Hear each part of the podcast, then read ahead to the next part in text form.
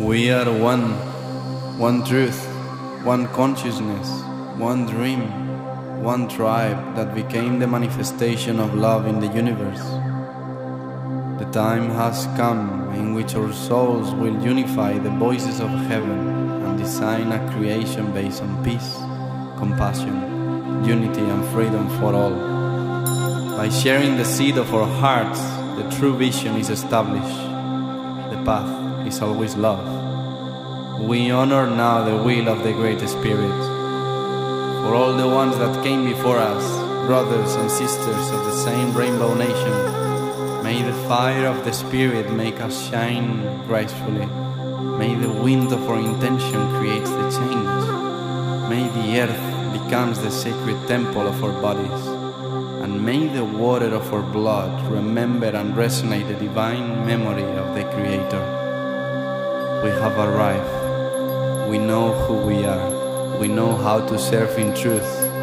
We are one. We came to create the community that will sing the song of the new earth. Love is the way, the life, and the truth. Welcome to the family, dear one. Welcome.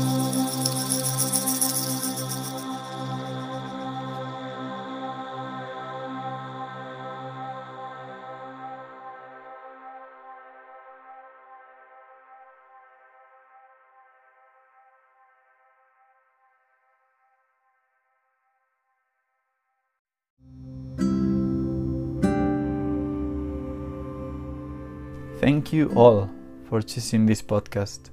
Before you can enjoy this episode, I would love to share that we have published several books dedicated to the awakening of consciousness in humanity. You have them at your disposal both on the website and at the link on the biography. Here we answer all questions about our existence, our being, and all life in this universe. May unity and sharing of the heart be our purpose forever, and may liberation, peace, and happiness always reign in the essence of all beings. Aho! Welcome to my podcast, amazing brother Vangelis Legakis. Thank you very much for the invitation. It's very nice to have to be here and have this communication discussion. What are we doing together in your course? I feel that uh, it's such an opportunity for me to interview someone that is teaching me so much, especially in the somatic aspect. How could you describe it and taking advantage of this to introduce yourself a little bit? True, okay. Um, so the course is about somatics. Um, however, how I see, first of all, the word somatics and what somatics is. Somatics is the integration and the recalibration, I would say, of the body, mind, heart, and eventually the spirits as well. So the word comes from the Greek word soma, which has this kind of embodiment of all the bodies that we're being comprised by. And um I come from a dance practice, so I have been a lot into the dance modalities, different styles, and before that, martial arts. So I have seen how the body and the mind can play in different uh, mediums. And then I entered a lot in spiritual practices like yoga, qigong, breath work, meditation, vipassanas, and you name it, you know, and healing modalities uh, of many different teachers around the world.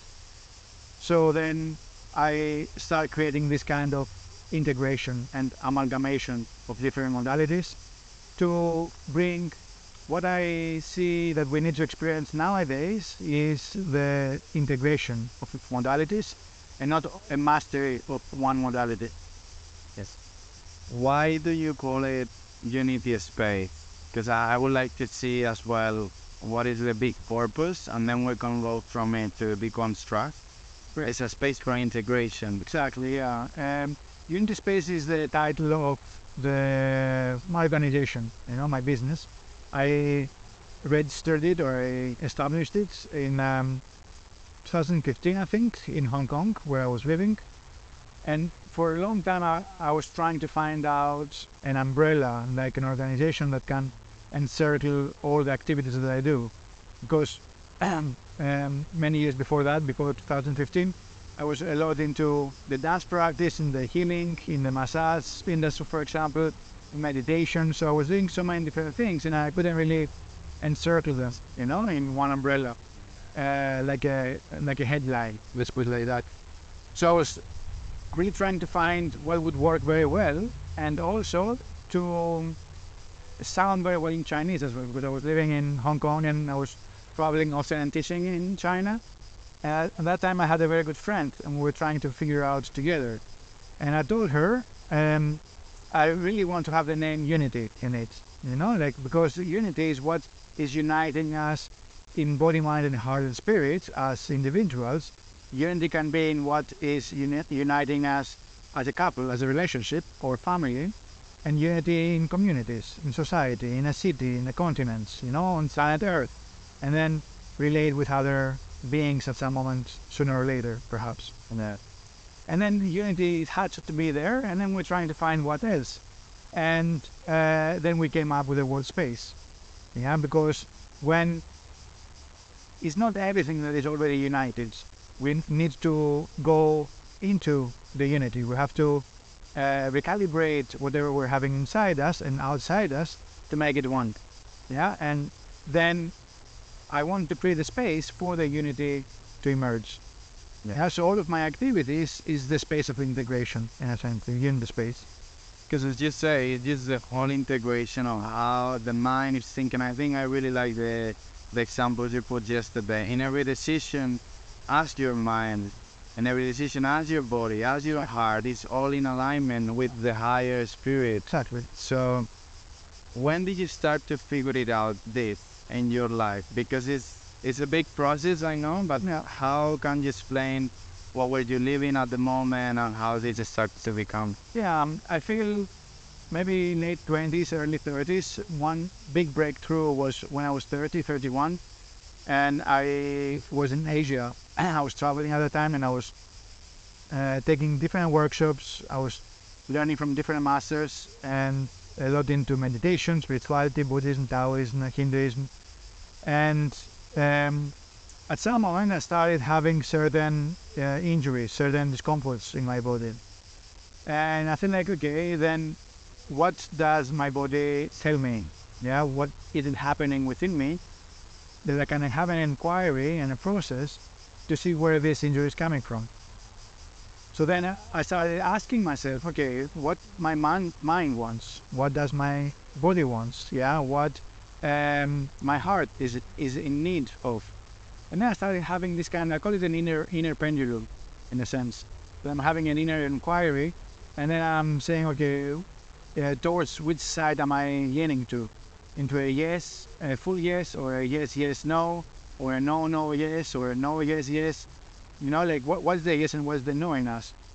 And I realized that many times um, injuries came from saying yes into certain relationships and certain uh, encounters, circumstances that sooner or later, eventually, affected uh, my health of the body, the health of my body. In physical injury, for example, my knee, for example, hurts, you know, like, uh, or my lower back has pain, for example. Then I say, why? Uh, some people might say, or I could think that, okay, it comes from dance, or I'm working on something that is uh, not how it should work. But then I realized, okay, I'm having good somatic practice, I understand how I work my body, I have good physical physique, and then what else is there? And then it's start questioning the mind and the heart. Yeah, so everything is interrelated for having a homeostasis, what we call uh, a balanced health in body, mind, and heart. Yeah.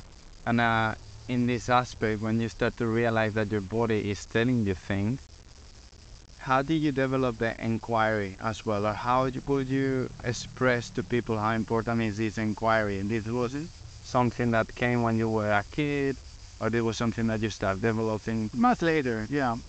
Um, the questioning and the inquiry came um, out of the need, perhaps, of to know, the need of knowing what's happening in our inner worlds. And then I felt at some moment that maybe I was not making the right questions, or I was not at the right frequency to write the right questions. Yeah. So, and a very important practice that I developed was to raise my vibration, to raise my frequency, and then ask the question. For example, if I was very moody and I was a little bit upset with my injury or with a relationship or with work related activities, then I would do one hour yoga or qigong, for example, or I would meditate, I will walk in a park or in a forest, depending where I am. I will clear out my energy and my frequency, and then I will be able to look at my inquiry, my questions, from a different vibration. Then I would have different uh, answers back in Whisper. And this uh, and this aspect is so important because in those moments when we are feeling moody or angry, even if we have the tools, I think you put a beautiful example yesterday when you were in India and you needed to teach a class, but you put yourself in the state of even being sick. You could cleanse and change and shift your energy to give that class. Mm, what would you share that has really helped you in the understanding of how we are able to tell our mind that we and our body will do everything that we are wanting to do if we really have that ownership? Exactly, yeah, yeah. It's um, one thing is that definitely doesn't come from one day to another. You know, we have to practice, we have to have the um, understanding, first of all, and the practical aspects of what we're about to use. For example, Qigong, for example, energy, you know, like how are we going to use the energy and what are we to do with the energy? Because the energy can create, but can destroy as well. Yeah, it can go both directions. So what we have inside us, uh, we, the, the energy will express this in amplitude, will amplify this. If we have love, the energy will make it more love. If we have darkness or we have like any counterproductive emotions or feelings that have not been addressed, we will bring out that we will express that because it needs to be expressed. Yeah. So at that time, I felt I had the right knowledge and experience, and I could channel the energy. I could feel where my body needs more of the cleansing, the circulation of the energy, to be able to heal myself, to be able to care of myself.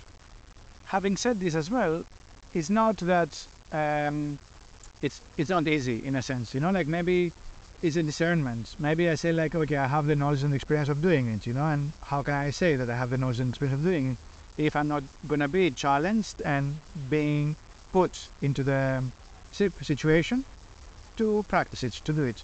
You for example, in this uh, that I had. Um, so this, for me at least, uh, people uh, need to understand where they're at and how to use their practices and their um, embodied state. Yes. Yeah. Uh, for not any misuse to happen, you know, from their words. How dance can be a healing modality? Uh, that's very interesting as well. Uh, it's a big topic. Um, so I trained in professional dance practice after martial arts, and then slowly, slowly I went into uh, healing and spirituality. So on one hand, uh, dance is movement, definitely. And on the other hand, dance is an interrelationship with one another and the environment. So how we're gonna interrelate with one another and with movement and with our environment uh, in itself, if I dedicate it and if I decide to do so, to make it a healing process, then dance is a healing process. Yeah uh, healing can be walking as well. Yeah, like I walk uh, in the forest or in a park, you know, and I can dedicate my walking into releasing or cleansing something that I need to cleanse, for example. Any activity can be healing if we uh, put the intention there. And also at the same time to have the power of the paradox, I call it, that if it doesn't happen, what we intend to happen, that we let it go yeah because we are being attached into the intention and that we're feeling that okay if i intend to do this and that then it has to happen you know because it's the power of the mind. But sometimes it's not meant to happen. Maybe um, our spirit uh, doesn't need to happen but our minds wants to happen. Yeah and this is the evaluation we need to uh, figure out because if something doesn't happen although we intend to happen what do we learn out of it? What about then the sense of purpose as well? Because, um, or how do you find the sense of purpose in that case to bring that inspiration modality for those who are listening, especially at my age or even 30s. You, you were in that state as well. How did you find your purpose and could create that umbrella and become the man that you are now? Uh, very good. You know, like uh, it's, it's very delicate subject. What is purpose and how do we find it in life? Especially now that we're being bombarded with so much information and um, opportunities. I would say, you know, because in older age and eras, we didn't have so much so many opportunities. Whereas now the new generations they have aptitudes uh, and abundance of opportunities, and they're getting lost of deciding what to do, and they're doubting that if I do this, I'm gonna miss um, about this, this, and that. So why should I decide to do something, for example? And then they're ne- never taking a decision of doing something. Yeah, and the purpose will really appear in them after practicing and doing certain activities that they have decided to do, or maybe the decisions have been taken for them, because uh, some activities might come to someone to do them without intending to do them as well. And then evaluating where they are at and how they want to use what they have learned so far. Yeah. For example, for me, I did martial arts, I did uh, dance, and then there was a moment of losing my aspiration of being a dancer and also uh, having my dance company, doing performance and so on. And that is because I had such a great personal development through spirituality and healing, and I felt at that time professional dance industry was not offering me this. And I felt like I questioned, I thought, what is the purpose of human being, of being human? Yeah, and that's the bigger question in a sense. Yeah, beyond what is my purpose as what I want to be in career, for example. Yeah, uh, as a human being is to develop, to evolve as a purpose. Uh, how am I going to evolve? Uh, with activities that make me evolve. If dance doesn't make me evolve, why should I do? Why should I be doing dance then? Yeah. So then I started uh, questioning why do I dance if dance doesn't make me evolve as a human being? yeah. And I was about to stop dancing for a little while. Yeah. And then through spirituality, healing, and inquiry, a lot of inquiry, I did a master's in Buddhist studies. Um, and in fact, I have to say as well that um, you found moments in your life that stopped you as well, and uh, that's uh, really powerful Exactly. to be able to recognize that rejection sometimes is redirection. Exactly, exactly. And, and this is very important that if we decide something and, and not what we're looking for, is is very positive, it's valid. Because uh, it's redirecting us to our true calling. And at that time, I did the Masters in Buddhist Studies in Hong Kong. Actually, I was guided by a great teacher, uh, Carlos Pomeda, uh, his name, and he's, um, I think Spanish actually, originally, but he lived in, uh, the- in the United States. And I was in a period of my life of a limbo, somewhere in between. And I asked him, what should I do? I'm doing on the dance industry, I'm doing the healing industry, you know, like in the spirituality. Like, he didn't tell me what to do. He told me, why don't you give some time to yourself to study something? And he said, like, this master's course in at Hong Kong University is very good. It's a uh, uh, master's in Buddhist studies. And I went to do it, and everything cleared out throughout this period of time I was studying, and I could structure much more my theories and my practices to make them um, all of the integrations that I'm having now. For example, the contact and contact, the somatic arts uh, teacher training course, the gliding space, the um, um, the retreats that I do, the courses, the programs, and so on. And in fact, the Unity Space as an organization was the year, uh, was built the year after, 2015. 2014, I did the Masters in Buddhist Studies.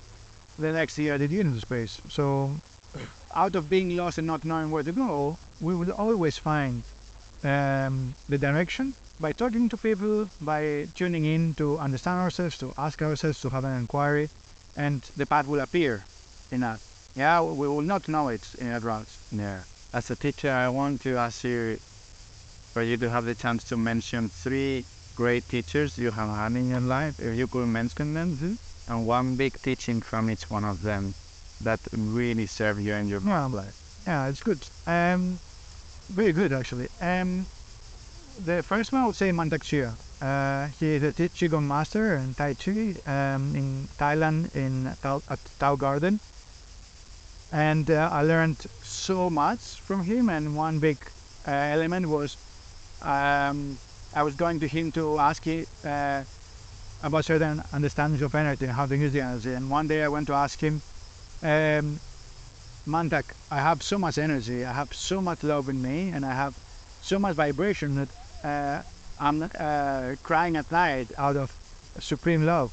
And in the morning, you know, like I wake up early, I do my practice, and then I, I burst into tears. It's like, this is like, now it's time for you to share it.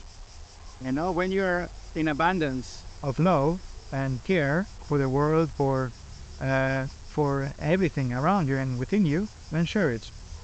And that was a time that I decided to integrate my practices and start sharing it through courses, festivals, programs, uh, education, performances, choreographing, everything. So all of my activities have a mix of dance and healing always, uh, for eventually to add value and um, somehow to bring a greater development and evolution of human being. Yeah, I, I have created a medium for the human development. And it's my medium. Other others may define, define another profession for us, for example. You know, my medium is these dance and healing modalities I have created. Because it worked for you. That's, Yeah. that's what I wanted to say. That every teacher is where they are because they have gone through a massive process. Totally. Wow. Yeah, which are two teachers.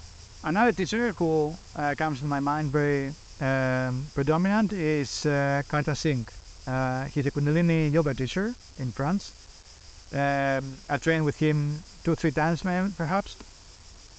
And um, I went to a festival in France, and he was teaching. I went to his teachings. um a lot of suffering through all his teachings, but this is the actual work and practice to go beyond the feeling of or thinking of suffering. You know, the body will learn uh, to go beyond it, transcend in a sense.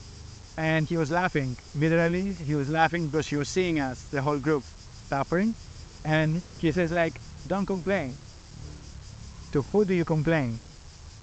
Complain is the holding back and restriction of reaching to your higher selves.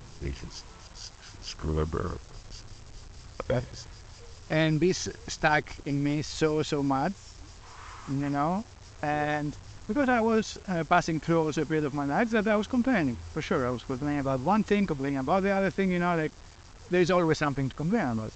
And he taught me that there's no need to complain. And reality in life is what it is and uh, we're receiving it because it has already happened. That's it. Yeah? We're responding to what has happened to us uh, and not to uh, necessarily how we feel about it. Yeah, and it's the responsibility. Yeah, the actual word responsibility, the ability to respond to what happens to us. Well, yeah. Uh, an amazing teacher. Yeah. So about the third one, uh, it doesn't come on top of my mind straight away. Yeah, I have to wait and then be throughout on top of communication will come. You know, it will appear. But Uh, this really have stuck. I was gonna share uh, something that I read the other day. Someone shared in your Instagram. It was, let's see if I, I remember. Love without freedom is suffocating, and freedom without love is escapism. Escape it, Yeah. Escape it. I would love for you to Elaborate a bit. elaborate. I love it. Yeah, I love it too as well. And I feel uh, as human beings, we're meant to be free. And we meant, we're social uh, beings, and we meant to create um, social circles. However, uh, social circles with an underlying essence of love, but these social circles- circles not to restrict the freedom. Yeah, and we have done the opposite.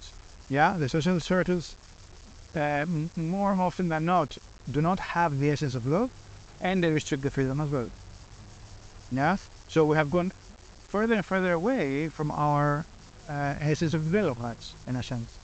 If we had the actual uh, uh, essence of love as a foundation and the necessary freedom that we need to grow and evolve, the human being would have gone skyrocketing in evolution. Yeah. And because there is this kind of fear involved, uh, for example, we're afraid to love too much for not being in pain and care. We have learned that love might be separate. Yeah. However, love is a learning process to let go of uh, what we think suffering is. Yeah, pain is inevitable. However, suffering is a decision. You know, and the freedom is, um, and the other thing, when we want too much freedom, then we're avoiding the love because we feel that love will restrict us. Yeah? But if we have the love and the necessary freedom within the container of love, then we evolve forever. Yeah. I feel that uh, really in alignment with me because I have always felt this sense of being alone, going to the street, class, and I'm free. And but then I, I read that sentence and I remember maybe a couple of years ago and saying like that was bypassing, trying to bypass because the real growth is through people, through groups. And um, I want to bring this question um, through martial arts. In my experience, then when I step into dancing with other people, it was still the remembrance of trying, especially as a man, trying to being in that battle where you are alone. Yeah, yeah. How's been this, or how can you recommend to men as well that are listening to this mm-hmm. to transmute and transcend this sense of competence, this sense of uh, why would I dance? If- competition, for example, and would down how it. yeah, Please learn it, trying. Yeah. I mean, um, everything is energy, as we shared earlier as well, and uh, we generate energy in a particular way, and then we are channeling the energy. So martial art has this particular way of generating energy through the physicality, through the forms that we are learning to defend and attack for a particular purpose. And dance, again, in its uh, in in itself as as a medium uh, of dance, we generate energy and we channel the energy for different relationships between one another. So I wouldn't say that um, martial arts um, necessarily develops the energy for attack or defense. Yeah, it's generating energy. Yeah, how do we use it? However, yeah, and dance, on the other hand, again generates energy. How do we use it? Yeah. Uh, more often than not, I would say, if I have to bring them into the system of yin and yang, for example, uh, martial arts is more yang. Uh, dance, it can be yin and yang, but it's more predominantly yin, for example, or the the yang aspect of the yin, perhaps. Yeah. So I would suggest, and I'm advising also all the men and the uh, the men who want to get connected more with the yin aspect of themselves, and add to the side in themselves that wants to be vulnerable, in themselves that they want to surrender and connect with another human being and move and glide in space together through uh, the studio, for example, or through light, or through nature, for example, and how can they dance in light together. Um, and this can be expressed yin and yang as well. Yeah, a man is already uh, a yang expression of who they are as a human being, but they have yin inside as well. Dance will bring them closer to this aspect. was always easy for you to be a man or to know what it means to be a man in this world? Like, because there's so many uh, brothers that we go through this process of what it means to be a man, what it means to be in brotherhood. We are searching from for that man circles Yeah, yeah. and really embrace because I find that sharing, exposing, expressing is that push that make us to transform. That's true as a man, like Yeah, yeah. your opinion about it. I, I feel the communication and discussion more and more with uh, men is very valid and very important to have. And maybe with some mentors, teachers who can hold space and understand what the masculine is passing through at the moment because they speak about the feminine that is passing through transformation. I feel the masculine is passing through a major transformation Massive. massive transformation and they're being caught in in between in a sense in between some battles happening there and i feel uh, the masculine needs to find certain mentors to guide them in understanding uh, um, where they are at and how to generate and channel their energy i'm saying where they're at because as men we can be in different stages of our life younger middle-aged older you name it uh, but to be a man man what does it insert is in a sense. Yeah, is it a person in their teenage years a month? Is it in their early twenties a month, late twenties, thirties a month, forties, fifties? You know, we don't know. Yeah, it depends on the development we're having, on the experience we're having, and I would say how aware and mature, emotional maturity as well, to respond, correspond with um, experiences life brings us. Yeah, whether it's a love relationship, a career opportunity, family, um, um, entrepreneurship, you know, you name it. Yeah. Uh, so it's very gray area for me, for example, you know. If you ask me uh, if I was a man when I was 20, now looking back, I was not a man when I was 20. Yeah. So now I'm 42, and I can say validly, you know, that I, I can't feel I was a man when I was 20, 20 plus. What it means to be a man for you and which qualities, especially in a man that uh, is going towards leadership in his manhood, especially and, and he has completely integrated Yin and in it. Exactly. What is a man for you? Uh, a very important aspect is uh, to be centered and grounded, anchoring. You know, like this is the most vital. You know, from there to be able to connect with the body, mind, and heart. You know, like I wouldn't ever imagine that a man is a man if they can uh, connect to their hearts, for example. Yeah, because very often uh, it's, it's body and mind, very uh, polarized, and then they're escaping a very big part of their existence with the hearts, for example. And then after that is uh, something that comes with experience only, is discernment. Yes? Because there is no right and wrong per se. It's right and wrong according to circumstances. Yeah? And in a certain circumstance that uh, something would be right, in another circumstance would be wrong to act in a particular way, and vice versa. Yeah? They were centered, we connect with all the bodies, very important heart space, the heart, and then discernment, what to do. And this would be the responsibility, the action, the behavior, you know, how to behave in all uh, circumstances. And then we're done. you don't need anything else. Serious bad.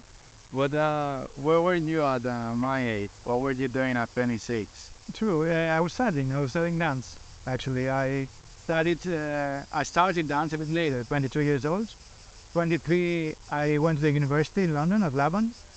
And 26 was my last year um, at the BA I did uh, in dance theater.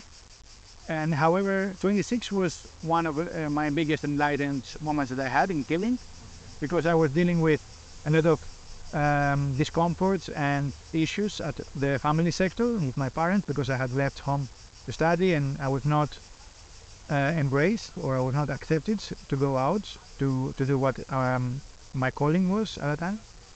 So I was dealing with that and I went to take some healing sessions and I actually got to, to receive healing sessions to learn to become a healer in certain healing modalities. And through that, I received healing as well. And that was big, big um, realization and development in me that I gave forgiveness to my parents. And that was a big block that I had before that I couldn't accept how they were treating me and I couldn't accept the fact that um, I couldn't forgive them up to that moment.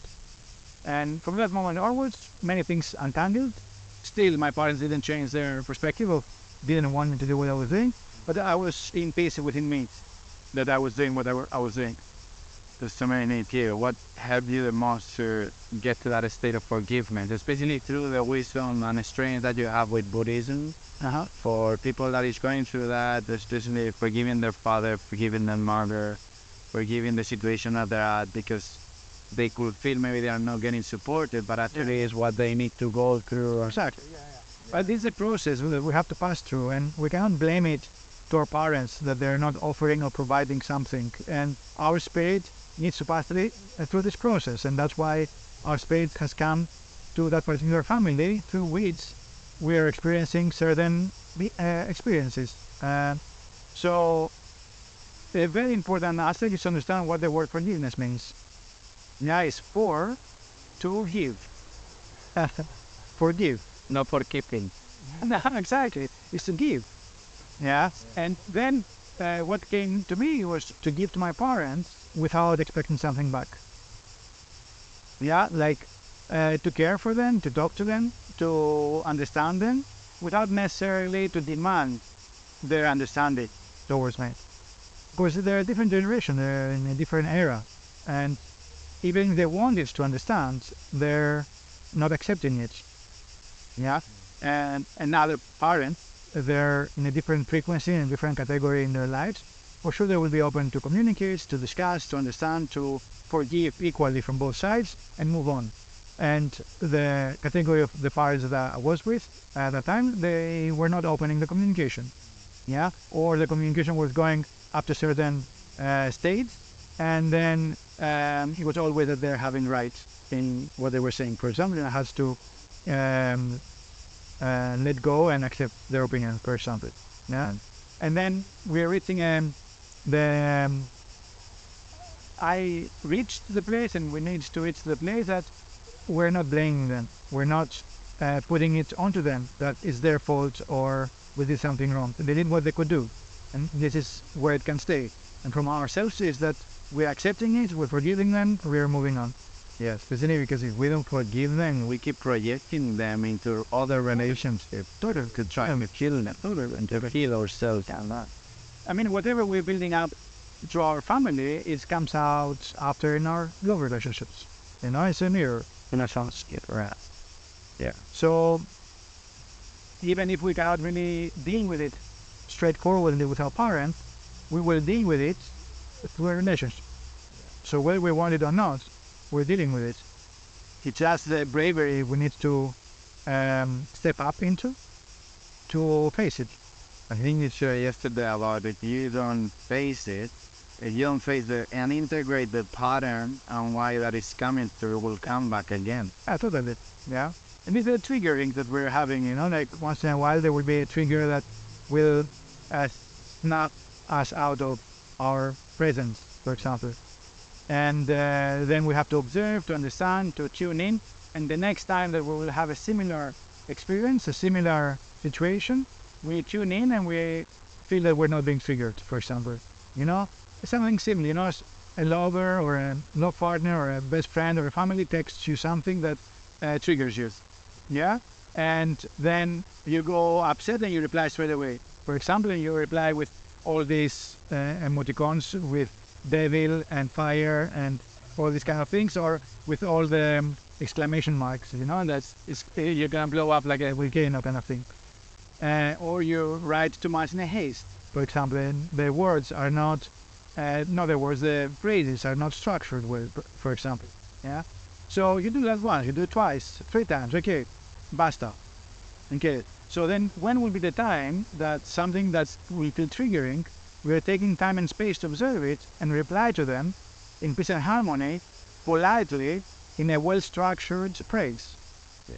And these the healing. It's already there. I feel it's just uh, really realizing that the same time you went through this process, they went through their own, and they are just trying their best. That's right. Here you are. Yeah.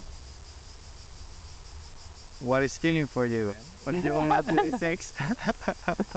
we mentioned that there is a bit as well, and I think the healing is every activity we do that raises awareness in integrating the body, mind, and hearts um, and spirits as well for creating this homeostasis, the balance that we can have, and to reach our full potential, to create uh, what we're meant to create.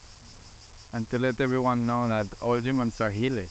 Exactly, totally. And it is innate in us as human beings because we are uh, bio, bio, uh, bio electromagnetic uh, field. Yeah. yeah. So within ourselves, we're having energy uh, like um, currents of energy passing through through ourselves and out through ourselves as well. So how we generate and how we use the energy is up to us. Yeah. Yeah. So energy is energy. It doesn't polarize itself. So we're gonna use the energy to shield as well. So then, if you have your 26 years old in front of you, which advice would you tell yourself with all the experience that you have gone through? Okay. Or would you tell him? Well, to be honest, you know, because I've heard this question again and again, and I don't think I would say anything. Thanks, you know, because I would be depriving of the 26 um, years old self of mine of the experience that it had to live and experience. Now to to be able to be where I'm at. Yeah. Now, having said that, if I had said certain things to my 26 year old self, um, I wouldn't know where I could be. Yeah. Yeah. Uh, however, I, I wouldn't know. Yeah, because where I'm at, uh, where I'm at, I'm very happy. I would say, and um, why should I change it from the past to the future? And what if I had some said something to the 26 year old self of mine uh, that would have taken me so much in the spiritual world too early, too young, and I would lose myself into it. And I wouldn't be able to function in society, for example. So, in the eyes of the observer, what, for what you're seeing in society now going on, what do you feel is really needed in our generation for the future as well? Um, especially for the younger generations, I feel is one thing is that they can accept and embrace the fact that they're coming from older souls and they're having a, an immense amount of knowledge and experience. However, this is not integrated, it's not uh, put together to be able to express it as the experience in itself. And the mind goes, yes, but I know it and I can do it, but they cannot, or they're not doing it, or they're doing it wrong, for example. Yeah, the, the, the fact that they're saying, yes, I know it, I can do it, it doesn't come from the current life they're having. It comes from past lives that they knew how to do it. Yeah, so how are they gonna tune in into their current self to be kind enough to embrace their older selves for the experience and the knowledge to appear, to be tangible. Otherwise, they're building a castle in quicksand. yes, and they will be blamed and they will be pinpointed and they will uh, be told that they're not good enough and blah blah blah. You know, and then they're going in a roller coaster of uh, defense and attack with other people who know how to do things that the young generation say that I can do it, for example. Yeah. So one thing is that to understand and accept that yes, maybe they know it. Yeah, but to have this awareness that where is this knowing coming from? Is it a tangible experience or not yet? And accept that. And accept that they know it but they cannot manifest it yet. And the second thing is patience. Yeah, and they don't have the patience to uh, work, to create an effort, to bring this experience and manifest it in their current life and express it to add value into the world. Because the way that it's being expressed um, arrogantly sometimes as well and entitled and uh, with an entitlement, um, it's only words. It's just words. Yeah, and it's not adding value in what we need to experience from now on. Yeah, and especially these souls, we will need them most than anybody else because they're having all this knowledge and experience and they're so young already and these souls will be the ones who will be supporting the new generations and the new eras of this planet. In 10 years from now these will be the souls that we'll need. If they don't integrate now good luck. Oh, wow this was incredible because um I always felt that and uh, I never knew how to I mean, obviously, I'm learning now how to integrate all of this, but in this generation, how we can learn to integrate all of this? What are the steps? Uh, very important in, is to accept that yeah, that something can be uh, something can be in their minds registered as knowing it and is not embodied yet or is not a, a, tangible experience. And for that, they need to find teachers. And the other aspect is to accept that they need teachers. Yeah, because I have been um, having a lot of students of younger generations that are coming to learn and they're not open to learn. Yeah, they're bringing an attitude as if they know it and they're more attacking and defending rather than being there to learn. Yeah. So then, what's the point? Yeah. Again, this is what they need to learn. You know, they have to pass through this experience for them slowly, slowly to understand. Okay, I know what I know. I don't know what I don't know, and I will find the right people to teach me and guide me to express the full I can uh, through my heart and spirit. Yeah. And I feel something to share because um, it came a lot to me, especially with men. Like, I, so many projections through the father thing, especially for men. And now that I have fully can say I have forgiven him and I'm so, I, I love him so much. But having teacher was difficult. Yeah, men teachers especially because, and something that really helped me instead of allowing the sense of competence to come, was yeah, allow yourself to get inspired.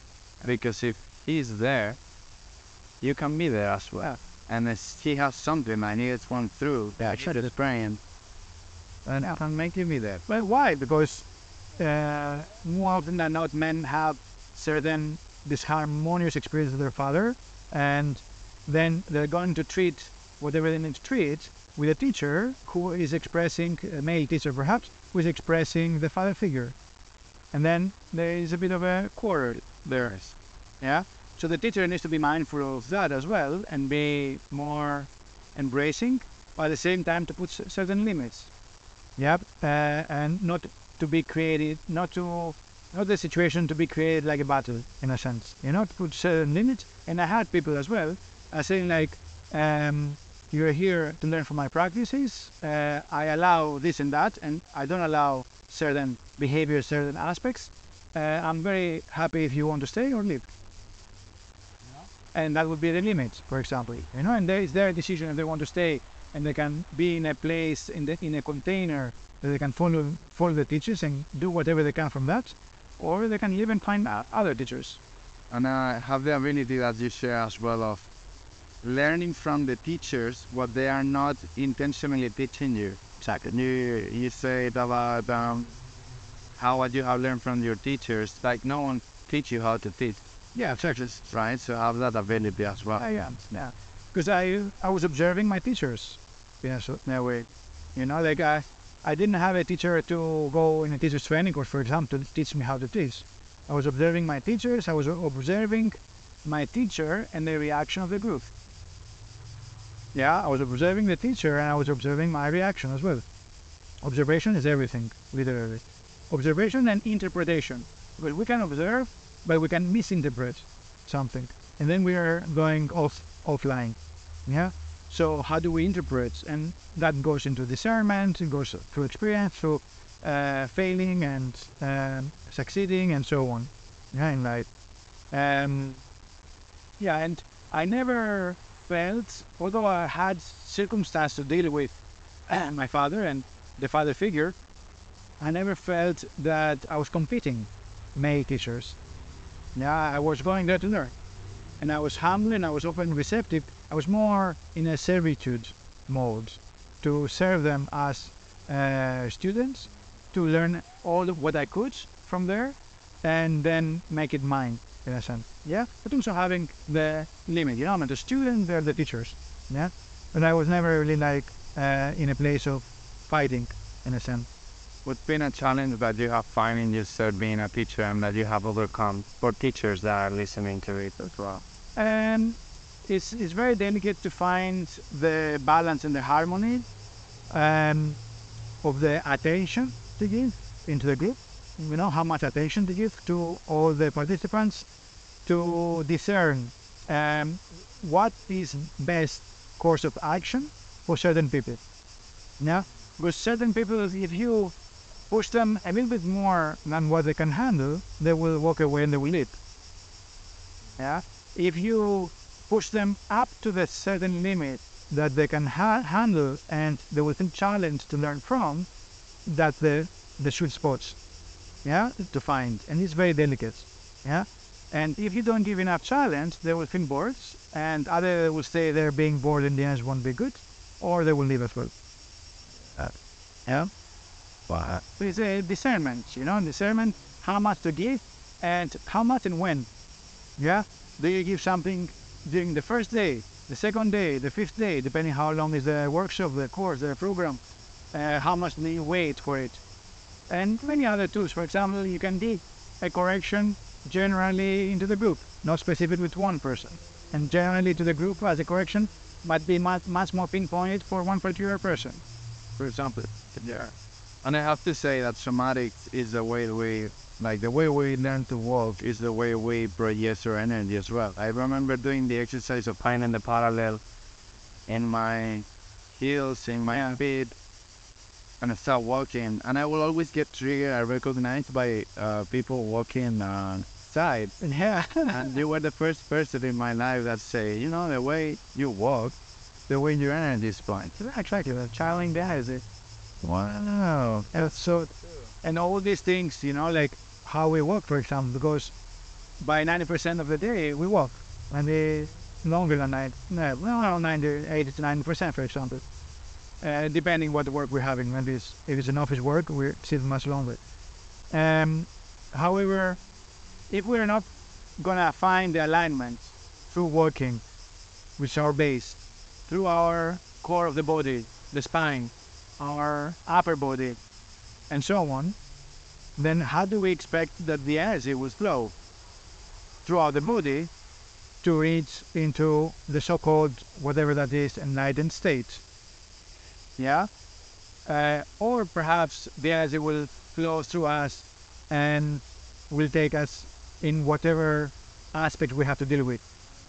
Yeah, and some things are not good uh, or will be a bit scary to deal with. So the more aligned, the more grounded we are, the better we will be able to handle states of energy that are very, very high, literally. And we have no idea as a human being how high the energy can be. I, I was gonna say that because in my yoga teacher training, I really miss the somatic understanding of This is the spine, to touch it.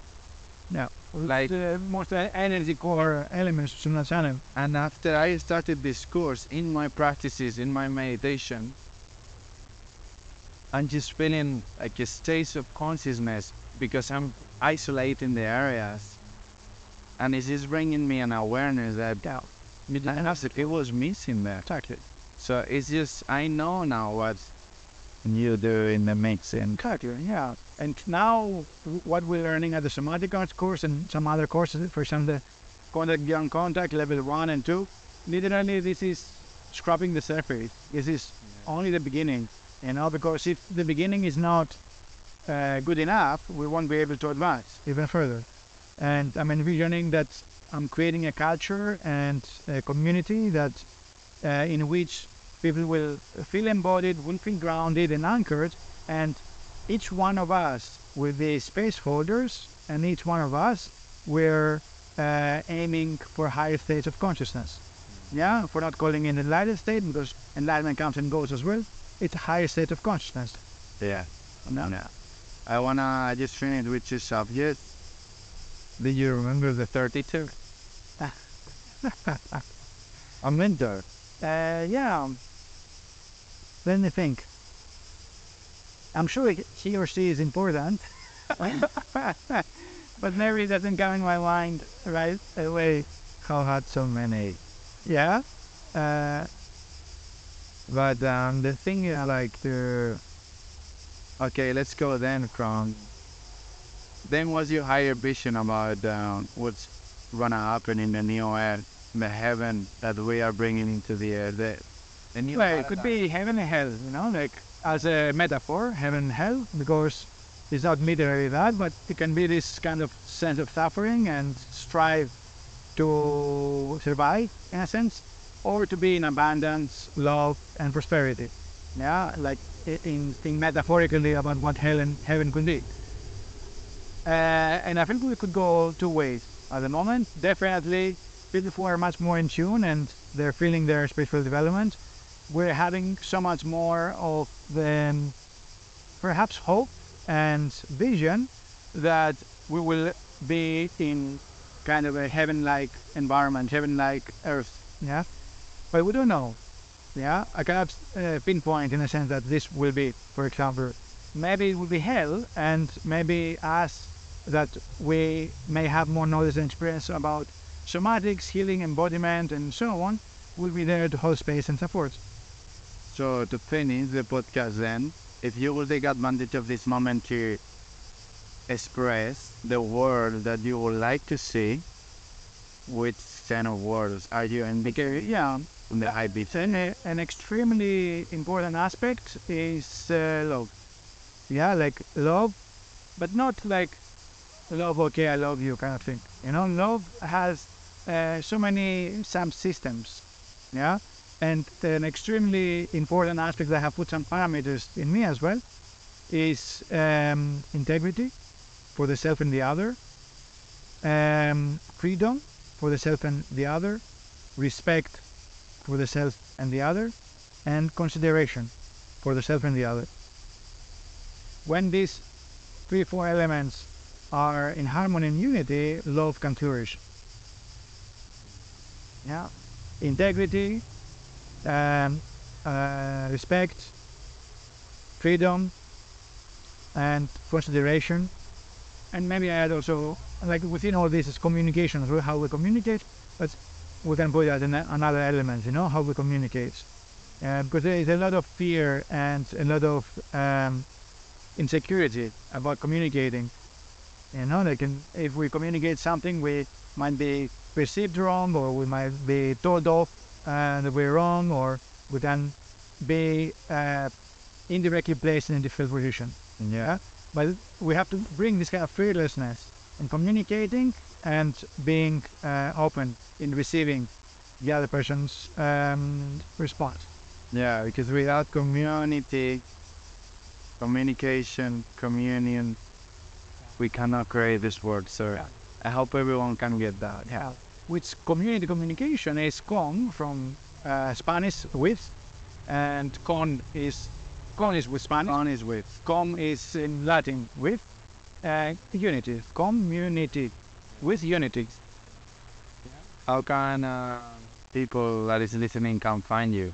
And Uh, where Instagram, uh, Instagram Unity Space, Unity underscore Space. Uh, it's called. Uh, Facebook as well, Unity Space. Um, they can find their different links of the websites and emails and my personal uh, Instagram account. We can get in touch and meet sooner or later. a question we should ask ourselves A question Yeah. to ask ourselves in life. in life, Um, always. where where am I at, and where do I want to go? Namaste, brother. Thank you so much.